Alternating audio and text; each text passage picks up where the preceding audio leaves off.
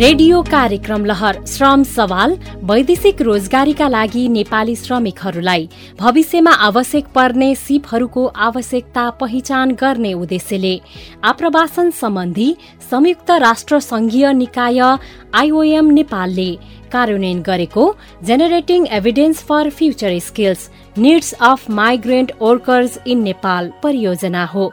यसलाई दक्षता प्राविधिक व्यावसायिक शिक्षा तालिम सहकार्य कार्यक्रम अन्तर्गत युरोपियन युनियनको आर्थिक सहायतामा ब्रिटिस काउन्सिलले व्यवस्थापन गरेको छ।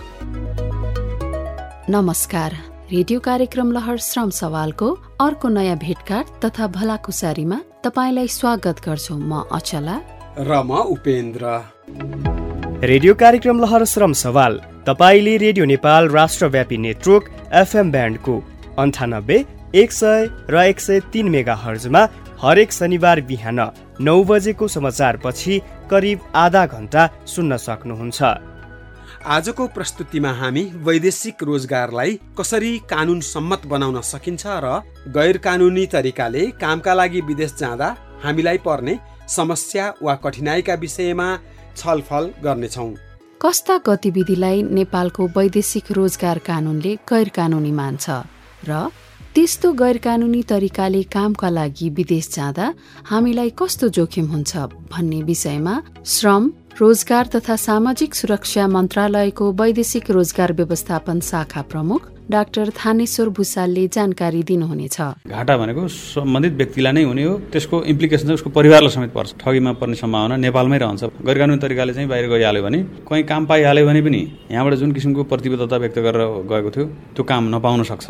तेस्रो त्यो कम्पनी नै बदमास हुन सक्छ। फर्किनु पर्यो भोलि दुःख पायो भने हामीले कला समात्ने। यसका साथै नाटक श्रृङ्खला समृद्धितिरको चौथो भागमा हामी स्थानीय एजेन्ट मार्फत धेरै तलबको लोभमा विदेश गएर पाँच महिनामै स्वदेश फर्किएका कैलालीका सुखरामको कथा व्यथा सुन्नेछौँ। वैदेशिक रोजगार ऐन दुई हजार चौसठीका अनुसार भिजिट भिसामा विदेश गएर नेपाल सरकारलाई खबर नगरिकन काम थाल्नुलाई गैर कानुनी मानिएको छ। त्यस्तै अध्ययन भिसामा गएर आफ्नो अध्ययन सकिएपछि स्वदेश फर्कनु पर्ने अथवा काम गर्न थालेपछि सरकारलाई जानकारी गराउनु पर्ने व्यवस्था पनि ऐनमा छ। स्थानीय एजेन्टको भरमा श्रम स्वीकृति नलिकन छिमेकी देशको अन्तर्राष्ट्रिय विमानस्थल प्रयोग गरेर विदेशमा कामको लागि जान पनि हुँदैन। गलत कागजात बनाएर वा सरकारलाई एउटा कागजात देखाउने र कामदार आफूले अर्कै कागजात बोकेर पनि विदेश जानु गैर कानुनी हुन्छ। विदेशमा कामदार पठाउनका लागि नेपाल सरकारले वैदेशिक रोजगार व्यवसायी अर्थात् म्यान पावर कम्पनीलाई मात्र इजाजत पत्र दिएको छ। ती म्यान पावर कम्पनीहरूमध्ये पनि कालो सूचीमा परेकाहरूबाट वैदेशिक रोजगारीमा जानु हुँदैन। कालो सूचीमा परेका कम्पनीका नामहरू हामीले वैदेशिक रोजगार विभागको वेबसाइटबाट हेर्न सक्छौं। प्रवेशाज्ञा अर्थात् भिसा लगाउन भनेर कुनै म्यान पावर कम्पनीले तपाईँको पासपोर्ट मागेको छ भने उक्त कम्पनीले सरकारसँग पासपोर्ट विदेश लैजान अनुमति दिएको छ कि छैन एकिन गर्नुपर्छ। धेरै कुराहरूलाई पो सरकारले गैर कानुनी भनेको रहेछ त उपेन्द्रजी। गैर कानुनी रूपमा विदेश कामका लागि जान नहुने कारण के रहेछ? केही भन्न सक्नुहुन्छ? मलाई थाहा भए जति भन्छु नि तपाईँलाई अचलाजी। भिजिट भिसामा विदेश पुगेर काम थाल्दा होस् वा अध्ययन सकेर काम थाल्दा होस् नक्कली कागजात बनाएर स्थानीय एजेन्टको भरमा छिमेकी देशको अन्तर्राष्ट्रिय विमानस्थलमा प्रयोग गरेर जाँदा हामी ठगिन सक्छौँ। अलपत्र पर्न सक्छौँ। सरकारले तोकेको न्यूनतम पारिश्रमिक पनि पाइँदैन।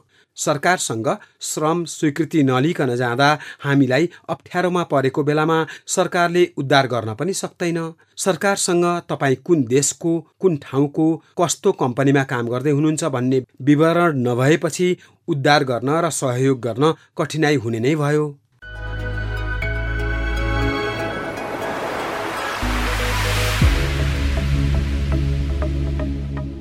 वैदेशिक रोजगार ऐन अनुसार सम्बन्धित मुलुकमा कामदारको सुरक्षाको स्थिति रोजगारका सेवा शर्त तथा दुवै पक्षले पालना गर्नुपर्ने शर्त र कामदारले पाउने पारिश्रमिकको सम्बन्धमा कामदारलाई स्पष्टसँग बुझाइ करार सम्झौता गर्नुपर्छ। कामदारलाई वैदेशिक रोजगारमा पठाउनु अघि इजाजत पत्रवाला अर्थात् म्यान पावर कम्पनीले प्रत्येक कामदारको करार अवधिभर कायम रहने गरी कम्तीमा पाँच लाख रुपैयाँको जीवन बिमा गराउनु पर्नेछ उपेन्द्रजी हामीले वैदेशिक रोजगारीको लोभमा भिजिट भिसामा विदेश जान लागेकाहरू पक्राउ परेको भन्ने समाचारहरू बेला बेलामा सुन्ने गरेका छौँ त। यसले त सरकारले गैर कानुनी बाटोबाट जानेहरूलाई रोक्ने काम गरेको देखिन्छ नि होइन? तपाईँले सही अनुमान गर्नुभयो अचलाजी। नेपाली नागरिकहरू भिजिट भिसामा विदेशमा गएर अलपत्र पर्ने काम नपाउने गन्तव्य मुलुकबाट प्रवेश निषेध भई फिर्ता हुने लगायत विभिन्न कठिनाई भोगिरहेका गुनासा आएपछि सरकार यसलाई नियन्त्रण गर्ने प्रयासमा देखिन्छ। विदेशमा अलपत्र परेका व्यक्तिहरू नागरिकहरूको उद्धार गरी फिर्ता ल्याउनु पर्ने अवस्थामा बिमा क्षतिपूर्ति तथा राहत उपलब्ध गराउन कानुनी आधार नहुने हुँदा सरकारले कानुनी प्रक्रिया पूरा गरेर मात्रै विदेश जान अनुरोध गरेको छ। अब हामी श्रम रोजगार तथा सामाजिक सुरक्षा मन्त्रालयका सहायक प्रवक्ता तथा वैदेशिक रोजगार व्यवस्थापन शाखा प्रमुख डाक्टर थानेश्वर भूषालसँगको यो कुराकानी सुनौ।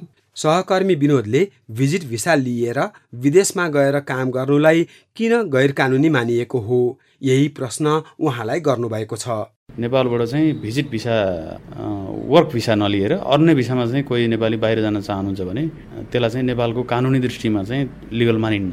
त्यसको तर्क के छ भने विदेशमा गइसकिसकेपछि कुनै पनि कारणले कन्ट्र्याक्टमा लेखे अनुसारको काम पाउनु भएन उहाँले उहाँको काम गर्ने कार्यक्षेत्र सुरक्षित भएन अथवा रोजगारदाता ठग किसिमको पऱ्यो भने त्यसलाई नियन्त्रण गर्ने कसरी त?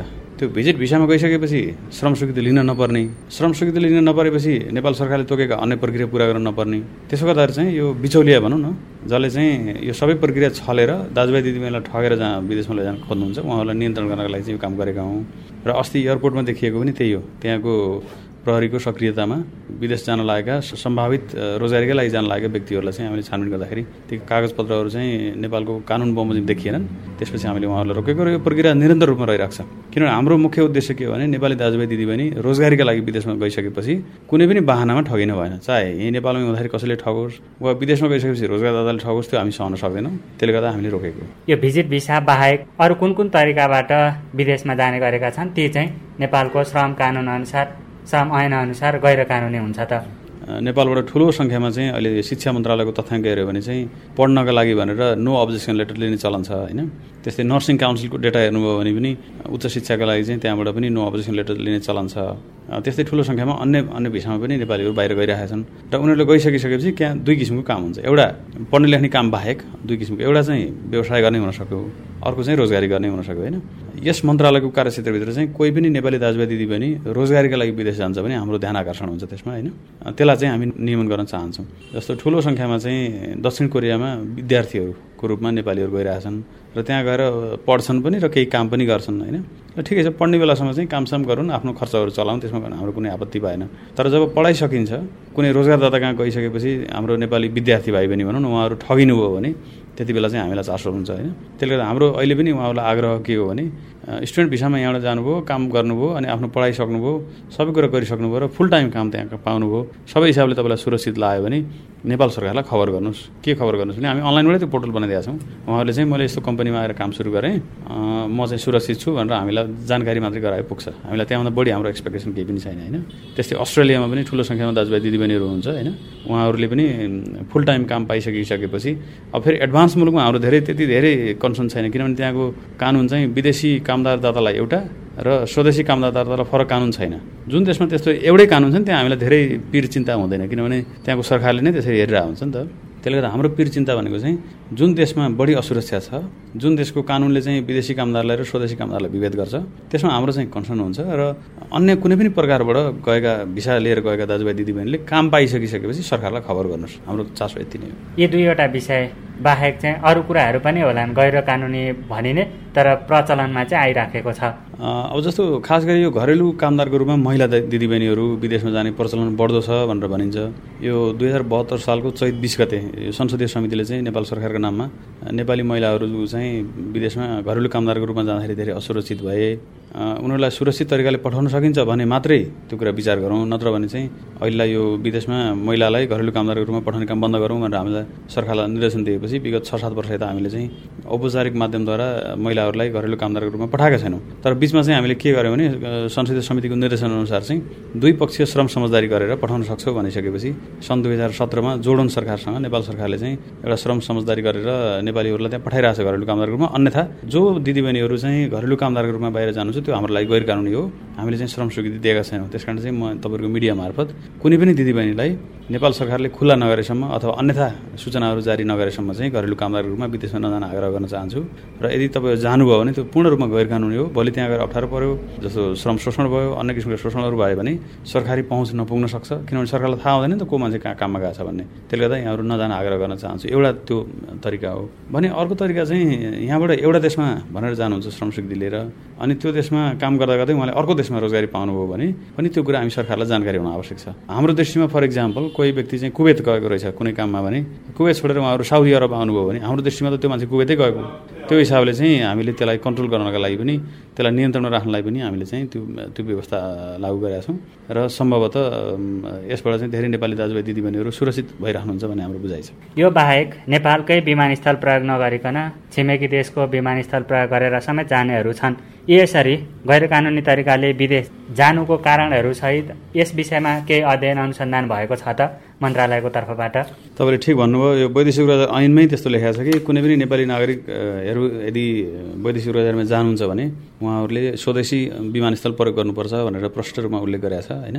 अब हाम्रो वैदेशिक रोजगारको परिभाषा पनि अलिक साँगो रहेछ जस्तो लाग्छ। हामीले भारतमा जहाँ ठुलो सङ्ख्यामा रहेका दाजुभाइ दिदीबहिनीहरूलाई वैदेशिक रोजगारीको परिभाषाभित्र राख्न सकेका छैनौँ। हामीले बुझेको वैदेशिक रोजगारी भनेको केवल फ्लाइट गरेर विदेशमा जाने भन्ने बुझ्छौँ त्यही भएर हामीले अन्तर्राष्ट्रिय विमानस्थल चाहिँ नेपालकै प्रयोग गर्नुपर्छ भनेर भनेका होला होइन? त्यो एकदमै राम्रो कुरा गर्नुभयो। नेपालको हाम्रा अब अहिले दुइटै विमानस्थलहरूमा चाहिँ हामीहरूले हाम्रो श्रमसँग सम्बन्धित कुराहरूका लागि चाहिँ इमिग्रेसन डिपार्टमेन्टमा अध्यागमन विभागसँग चाहिँ हाम्रो समन्वय भइरहेको छ होइन?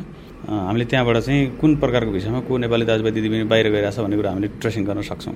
अब अध्ययन अनुसन्धान चाहिँ हामीले यसमा खासै भएको जस्तो देखिन्न होइन? तर नभए पनि हामीलाई चाहिँ कस्तो छ भने अध्ययन अनुसन्धान भनेको फर्मल हिसाबले सोध्नुभयो होला यहाँले। नभए पनि हामीले चाहिँ हाम्रो मोनिटरिङ क्यापासिटी छ हाम्रो विभागले नियमित रूपमा अनुगमन गरिरहेको हुन्छ। त्यसबाट हामीले पृष्ठपोषण लिइरहेको हुन्छौँ। त्यस्तै हामीले कतिपय अवस्थामा चाहिँ यो गैर सरकारी क्षेत्रबाट गर्ने अध्ययन अनुसन्धानका पृष्ठपोषण पनि हामीले लिइरहेको जस्तो कतिपय थिङ्क ट्याङ्कहरू छन् नि नेपालमा पनि उहाँहरूले अध्ययन अनुसन्धान गरिरहनुहुन्छ तपाईँहरूको मिडियाबाट पनि हामीले धेरै कुराहरू हामीले थाहा पाइरहेको हुन्छौँ सेन्स गरिरहेको हुन्छौँ। हाम्रो मिडिया हेर्ने युनिट नै हाम्रो मन्त्रालयमा छ होइन। यसबाट चाहिँ हामीले नियमित रूपमा चाहिँ के भइरहेछ कसो भइरहेछ भन्ने बारेमा चाहिँ सूचनाहरू पाइरहेको हुन्छौँ। हामीहरू चाहिँ त्यत्तिकै त्यो आउट अफ द ब्लू भन्छ नि त्यसमा काम गरिरहेको छैनौँ। अध्ययन अनुसन्धान भनेको सिस्टमेटिक तरिकाले अलिक कम भएको छ यसलाई अलिक बढाउनु पर्ने आवश्यकता छ। गैर कानुनी तवरबाट हुने वैदेशिक रोजगारीले निम्त्याउन सक्ने जोखिमहरू चाहिँ के के हुन्छ? कामदारले पनि त्यो विषयमा जान्न जरुरी छ कि? असाध्यै धेरै जोखिमहरू छन्। पहिलो कुरा त ऊ नेपालमै ठगिन सक्ने सम्भावना छ जस्तो दलालको फोन नाममा पर्ला कोही मान्छेले उसलाई चिटिङ गर्ला होइन? यो हामीलाई कसैलाई पनि कन्ट्रोलभन्दा बाहिर गइसकेपछि ऊ आफै दुःख पाउने हो। त्यस पहिलो घाटा भनेको सम्बन्धित व्यक्तिलाई नै हुने हो र त्यसको इम्प्लिकेसन चाहिँ उसको परिवारलाई समेत पर्छ होइन? त्यसले गर्दा ठगीमा पर्ने सम्भावना नेपालमै रहन्छ भन्ने भनौँ। ल नेपालबाट एयरपोर्ट सेयरपोर्ट यताउता गरेर मिलाएर छिर्यो अरे ल होइन? गैर कानुनी तरिकाले चाहिँ बाहिर गइहाल्यो भने उहाँ गइसकिसकेपछि फेरि फस्ने सम्भावना उत्तिकै भयो। किनभने पहिलो सुरु त्यो इम्प्लोइमेन्ट कन्ट्र्याक्ट नै फेक हुनसक्छ सही नहुन सक्छ दोस्रो चाहिँ उसले कहीँ काम पाइहाल्यो भने पनि यहाँबाट जुन किसिमको प्रतिबद्धता व्यक्त गरेर गएको थियो त्यो काम नपाउन सक्छ तेस्रो त्यो कम्पनी नै बदमास हुनसक्छ होइन? चौथो चाहिँ त्यो कम्पनी त्यहाँको सरकारी दायराभित्र नआएको पनि हुनसक्छ होइन? टाट पल्टिया कम्पनी पनि हुनसक्छ जस्तो पनि हुनसक्छ नि। त्यसले गर्दा उहाँ पुगिसकिसकेपछि पनि उसको चाहिँ सुरक्षाको ग्यारेन्टी हुँदैन कि? अनि अर्को कुरो के हुन्छ नि फर्किनु पऱ्यो भोलि दुःख पायो भने हामीले कसलाई समात्ने। गैर कानुनी बाटो समात्यो भने त अहिले कानुनी बाटो समात्ने बित्तिकै हामीले व्यवसायलाई समात्न सक्छौँ यो प्रक्रियामा संलग्न हुने अन्य कर्मचारीहरूलाई समात्न सकौँला तर गैर कानुनी बाटोबाट गयो भने त समात्ने ठाउँै हुँदैन कि? भनेपछि अल्टिमेटली दुःख पाउने निज व्यक्तिले नै हो। त्यसले गर्दा हामी चाहिँ एकदमै डिस्करेज गर्ने हो।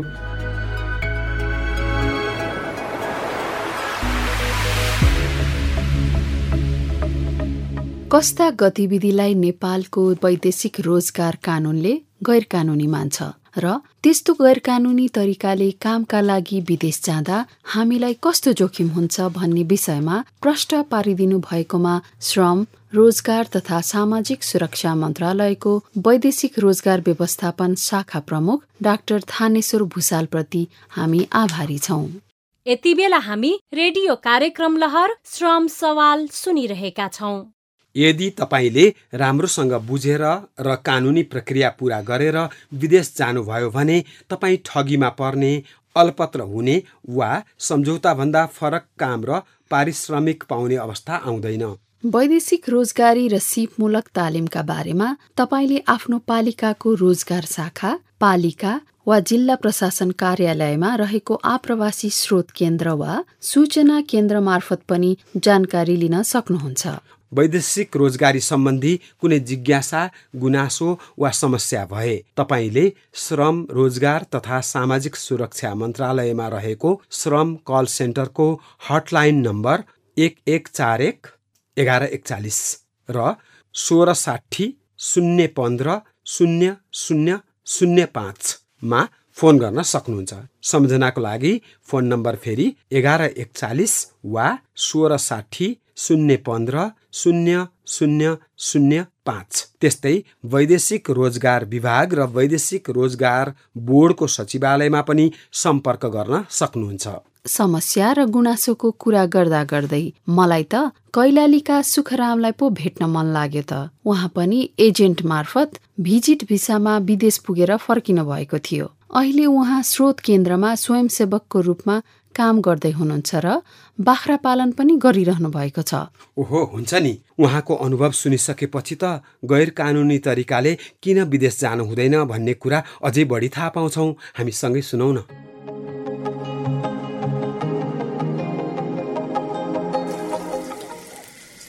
ए बुढिया सुत्न जाने बेला भएन। छिटो आऊ न। एकछिन है एकछिन। अब दुईवटा प्रेसर कुकर मात्रै बाँकी छ पखाल्नलाई। तिमी पनि थाकिसकेकी छेउ बरु भाँडालाई म ऱ्याकमा राख्छु। हुन्छ हुन्छ। भाँडा राख्दा नखस्ने गरी मिलाएर राख्नु है। त्यसको चिन्ता नमान न तिमी। मैले खसेर फुट्न सक्ने भाँडालाई ऱ्याकको बार भएको खण्डमा राखेको छु। यी हेर त। भान्साको कामदेखि बाहिरको सबै काममा हामीले मिलेरै गरिराखेका छौँ। सँगै भएको बेलामा भन्दा तपाईँ बाहिर हुनुहुँदा पो तपाईँको अभाव महसुस हुन्छ त मलाई। पति पत्नी भनेकै एक रथका दुई पाङ्रा भन्छन् नि। मिलेर काम गर्दा कति सजिलो हुन्छ है। अनि भोलि त अभिमुखीकरण तालिममा पो जानु छ। ए मैले त बिर्सिएछु। बरु भाँडा म मिलाउँथे। तपाईँले यसो भोलिको तयारी गर्नुभए हुन्थ्यो।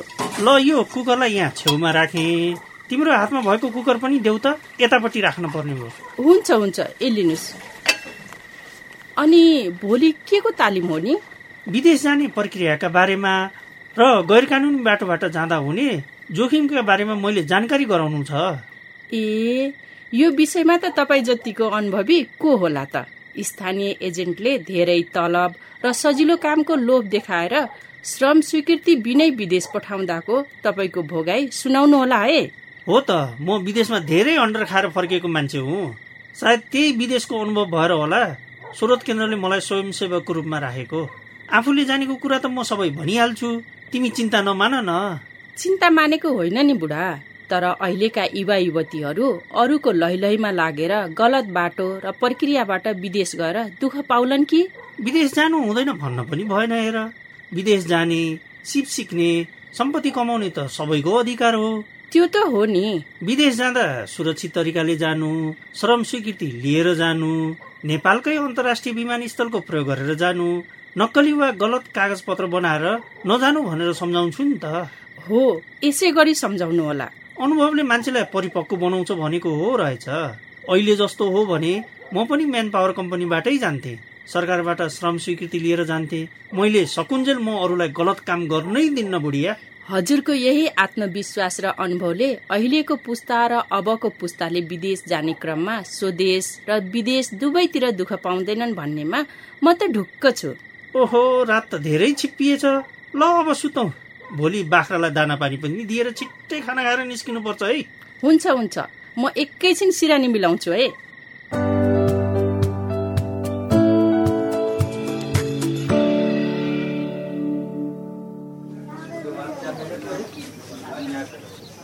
नमस्कार। स्रोत केन्द्रको हलमा उपस्थित सबैजनालाई स्वागत छ। आज हामी सुरक्षित वैदेशिक रोजगारी सम्बन्धी सहभागितामूलक छलफल गर्नेछौ। कामका लागि विदेश जान इच्छुक तपाईँहरूका जिज्ञासा समाधान गर्नेछौ भने विदेशबाट फर्किनु भएका सुखरामको अनुभव पनि सुन्छौ। म्याडम हामी कुन कुन तरिकाबाट विदेश जान सक्छौँ? ल सबैजनाले सुन्नु है। वैदेशिक रोजगार ऐन दुई हजार चौसठी अनुसार हामी तीन किसिमले कामका लागि विदेश जान सक्छौ। पहिलो व्यक्तिगत पहलमा विदेशका कम्पनी वा रोजगारदातासँग सम्झौता गरेर अर्को म्यान पावर कम्पनी मार्फत र तेस्रो भनेको सरकारले अर्को देशको सरकारसँग गरेको श्रम सम्झौता अनुसार यी तीनै माध्यमबाट विदेश जाँदा श्रम स्वीकृति अनिवार्य लिनुपर्छ। अनि म्याडम मान्छेहरू त भिजिट भिजामा गएर पनि काम गरिरहेका छन् त।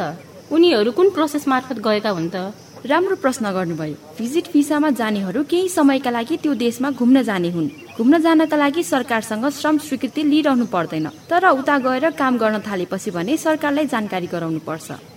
धेरै मान्छे त पढ्नको लागि भनेर जाने अनि पढाइसकेपछि उतै काम गरेर पनि बसेका छन् भन्ने सुनिन्छ त। हो त। नेपाल सरकारबाट नो अब्जेक्सन लेटर लिएर विदेशमा पढ्न जान पाइन्छ। पढाइसकेपछि स्टुडेन्ट भिसालाई वर्किङ भिसामा बदलेर काम गर्नेहरू पनि थुप्रै छन्। भिजिट भिसामा गएर काम गर्ने र स्टुडेन्ट भिसामा गएर पढाइसकेपछि काम गर्नु नेपालको कानुन अनुसार गैर कानुनी हुन्छ। बुझ्नुभयो नि? अनि त्यसरी विदेश पुगेर काम गर्नु किन गैर कानुनी भएको होला? काम गर्नु गैर कानुनी त होइन। तर श्रम स्वीकृति नलिकन र सरकारलाई जानकारी नगराइकन काम गर्दा ठगिने र अलपत्र पर्ने सम्भावना हुन्छ। लुकीछिपी विदेश जाँदा कानुनी कारवाही हुन्छ। अलपत्र पर्ने दुर्घटना हुने सम्झौता बमोजिम काम गर्न नपाउने उद्धार गर्न सरकारलाई पनि गाह्रो हुन्छ। त्यस्तो बेला कल्याणकारी कोष बिमा कम्पनीबाट पाउने सेवा सुविधा पनि पाइँदैन। अरू नै देशको बाटो र विमानस्थलबाट पनि विदेश जान सकिन्छ भन्दै थिए मलाई फुलबारीका रामदासले। पैसा पनि धेरै कमाइन्छ खर्च पनि धेरै लाग्दैन भन्थे उनले। के त्यो सही होला त? हो हामी महत्वपूर्ण र गम्भीर प्रश्नमा आइपुग्यौँ। धन्यवाद तपाईँलाई। यस्ता विषयमा विदेशबाट फर्किनुभएका सुखरामको अनुभव सुनौ है। सुखरामजी एजेन्ट मार्फत भारतको बाटो हुँदै मलेसिया जानुभएको थियो। उहाँले मलेसिया पुगेपछि एजेन्टले भिजिट भिसामा आफूलाई पठाएको थाहा पाउनुभयो। अब त्यसपछि के भयो उहाँको अनुभव सुनाइदिनका लागि म सुखरामजीलाई अनुरोध गर्दछु। नमस्कार है सबैजनालाई। म सुखराम। म त भन्छु सकेसम्म विदेशै नजानुहोस् जानै परे पनि तपाईँ जाने देशको भाषा र कुनै सिप सिकेर कानुनी प्रक्रिया पुरा गरेर जानु होला है। तपाईँलाई कसले भिजिट भिसामा मलेसिया पुर्यायो त्यहाँ पुगेर तपाईँले कस्तो काम गर्नुभयो? आफन्त पर्ने व्यक्तिले नै हो। मलाई छिट्टै भिसा झर्छ। भारतबाट जाँदा कम खर्चमा पुगिन्छ भनेका थिए। फेरि उनी मलेसिया बसेरै आएको पनि भन्थे। तपाईँले त्यहाँको कम्पनीबाट सम्झौता पत्र पाउनु भएको थिएन? अनि श्रम पनि गर्नु भएन। मेरो हातमा त पासपोर्ट मात्रै थियो। एकजनाले मलाई कम्पनीको मान्छे भनेर सबै कागज मसँग छ। खाने बस्ने व्यवस्था पनि भइसकेको छ। बरु तपाईँ छिटो आउनुहोस् भनेर बोलाइहाल्यो मलाई। उता पुगेर त्यो मान्छेहरूलाई भेट्नुभयो त। कहाँ भेट्नु? उसको मोबाइल नम्बर टिपेर राखेको थिएँ।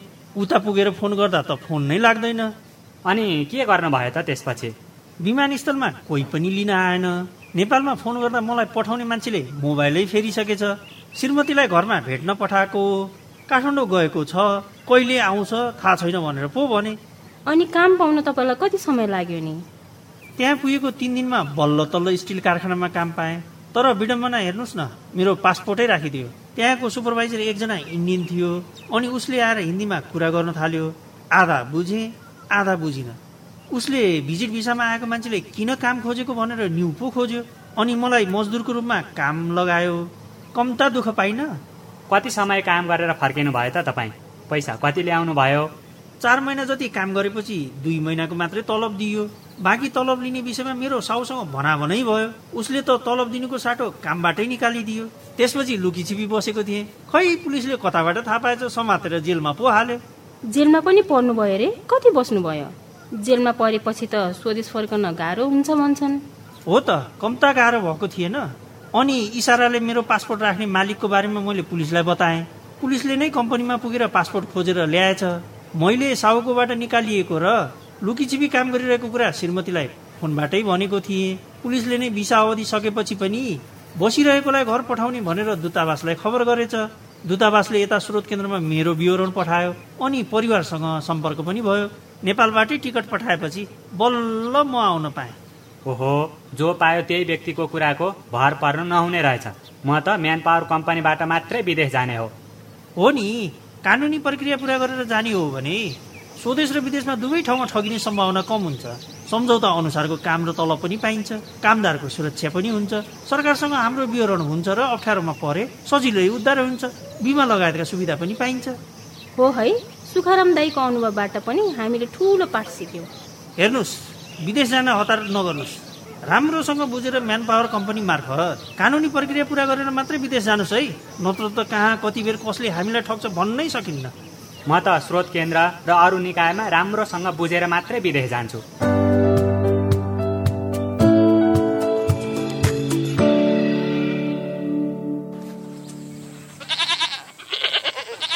कति कराउँछन् हो यी बाख्रा पनि ल खाऊ अनि आरामले बस। आज त खोर पनि सफा गरिदिएको छु। के भयो? बाख्राको खोरमा पो बोल्दै हुनुहुन्छ।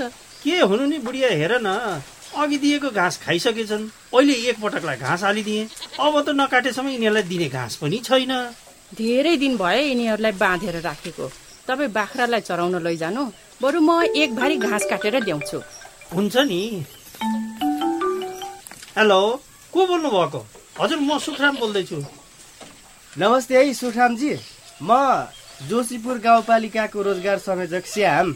रोजगार शाखामा बुधबार विदेश जान चाहने युवाहरूसँग अन्तर्क्रिया गर्न लागेका छौँ। त्यसमा तपाईँले आफ्नो अनुभव साटासाट गर्नुहुन्छ कि भनेर फोन गरे। राम्रो कार्यक्रम गर्न लाग्नु भएछ तिन दिनको समय त छ। यता स्रोत केन्द्रमा पनि छलफल गर्छु। अनि तपाईँलाई भोलि बिहान खबर गर्छु। है सर। हुन्छ हुन्छ।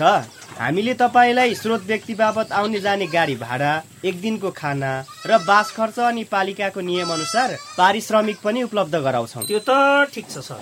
अहिले फोन राखेँ है। कसको फोन हो? स्रोत केन्द्रमा छलफल गर्नु छ भन्दै हुनुहुन्थ्यो त। जोशीपुर गाउँपालिकाको रोजगार संयोजकले फोन गर्नुभएको। विदेश जान चाहने युवाहरूसँगको अन्तर्क्रियामा स्रोत व्यक्तिको रूपमा निमन्त्रणा गर्नुभएको हो। ए कस्तो राम्रो। यस्तो अवसर चाहिँ छुटाउनुहुन्न है। युवाहरूसँगको छलफल गर्ने काम कुरा। तिम्रो यस्तै साथ र हौसलाका कारण मैले विदेशको भूमिमा भोग्नु परेको पीडा भुल्दैछु नि। बरु तपाईँ स्रोत केन्द्रमा फोन गरेर जोशीपुर जाने बारेमा जानकारी दिनुहोस् अनि अरू काम गरौँला। विदेशबाट दुःख पाएर फर्किए पनि हरेस नखाइकन बाख्रा पालन व्यवसाय गरेको कुरा पनि सुनाउँछु है जोशीपुरका युवाहरूलाई। हुन्छ हुन्छ। बरु बाख्राको बड्किमलाई सोर्दा हात खुट्टा चिलाउँदो रहेछ भन्ने कुरा चाहिँ सुनाउनु है सबैलाई।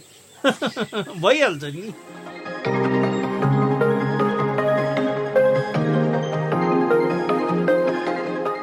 हामीले कानुनी प्रक्रिया पूरा गरेर मात्रै विदेश जानुपर्ने सन्देश दिनुभएकोमा सुखरामजीलाई पनि धन्यवाद छ। अनि नि अचराजी हामीले कार्यक्रमका बारेमा निशुल्क आइभीआरबाट पनि केही प्रतिक्रिया पाएका छौँ। त्यसमध्ये केही प्रतिनिधि आवाज यति बेला सुनौ न।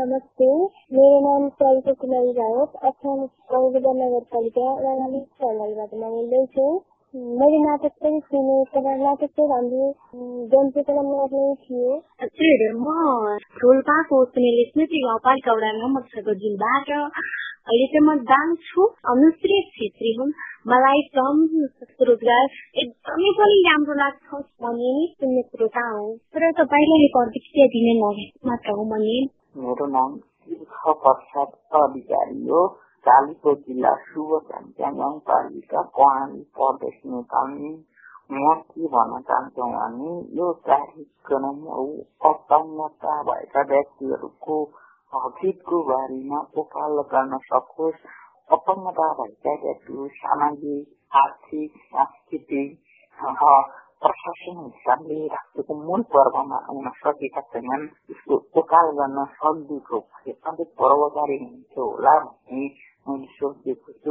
सरिताजी अनुश्रीजी र तीर्थजी कार्यक्रम सुनेर प्रतिक्रिया दिनुभएकोमा धेरै धेरै धन्यवाद। तीर्थजीले भन्नुभएको सबै कुरा कार्यक्रममा समावेश गर्न नसकिएला तर अपाङ्गता भएका व्यक्तिहरूलाई सिपमूलक तालिमको पहुँचमा पुर्याउन र स्वरोजगार उन्मुख बनाउन सरोकारवाला निकायहरूलाई झकझकाउने काम कार्यक्रमले पक्कै गर्नेछ। सहभागी श्रोता रेडियो कार्यक्रम लहर श्रम सवालका बारेमा आफ्नो विचार र पृष्ठपोषणका लागि निशुल्क आइभीआर टोल फ्री नम्बरहरू। एनटिसी सिम प्रयोगकर्ताले सोह्र साठी शून्य एक तिन छ छ छ छमा र एनसेल सिम प्रयोगकर्ताले अन्ठानब्बे शून्य पन्ध्र सात दुई शून्य शून्य शून्यमा फोन गरेर आफ्नै आवाजमा आफ्नो प्रतिक्रिया रेकर्ड गराउन सक्नुहुन्छ। रेकर्ड गराउँदा आफ्नो नाम पालिका र ओडा सहित आफ्नो विचार रेकर्ड गराउनुहोला। सहभागी श्रोता कार्यक्रम सुनिसकेपछि तपाईँलाई केही सल्लाह सुझाव प्रतिक्रिया वा अनुभव भए निशुल्क आइभीआर नम्बरहरूमा फोन गरेर रेकर्ड गराउनुहोला। यी टेलिफोन नम्बरहरू चौबिसै घण्टा खुला रहनेछन्। रेडियो कार्यक्रम लहर श्रम सवाल वैदेशिक रोजगारीका लागि नेपाली श्रमिकहरूलाई। भविष्यमा आवश्यक पर्ने सिपहरूको आवश्यकता पहिचान गर्ने उद्देश्यले। आप्रवासन सम्बन्धी संयुक्त राष्ट्र संघीय निकाय आइओएम नेपालले कार्यान्वयन गरेको generating evidence for future skills needs of migrant workers in Nepal परियोजना हो। यसलाई दक्षता प्राविधिक व्यावसायिक शिक्षा तालिम सहकार्य कार्यक्रम अन्तर्गत युरोपियन युनियनको आर्थिक सहायतामा ब्रिटिस काउन्सिलले व्यवस्थापन गरेको छ। यस रेडियो प्रस्तुतिमा अभिव्यक्त विचारलाई आइओएम युरोपियन युनियन तथा ब्रिटिस काउन्सिलको आधिकारिक विचार प्रतिबिम्बित भएको मानिनु हुँदैन सहभागी श्रोता आज हामीले वैदेशिक रोजगारीलाई कसरी कानून सम्मत बनाउन सकिन्छ र गैर कानुनी तरिकाले कामका लागि विदेश जाँदा हामीलाई पर्ने समस्या वा कठिनाइका विषयमा छलफल गर्यौं हुन्छ त। यिनै विषयवस्तु र छलफलसँगै रेडियो कार्यक्रम लहर श्रम सवालको आजको यस खण्डबाट विदा हुने बेला भयो। अर्को प्रस्तुतिमा नयाँ जानकारी लिएर आउने नै छौँ। त्यतिन्जेलसम्मका लागि सहकर्मीहरू विनोद भूपेन्द्र पुरञ्जनी प्राविधिक सहकर्मी दिनेशसँगै म अचला। अनि म उपेन्द्र विदा माग्छौ। नमस्ते, नमस्ते।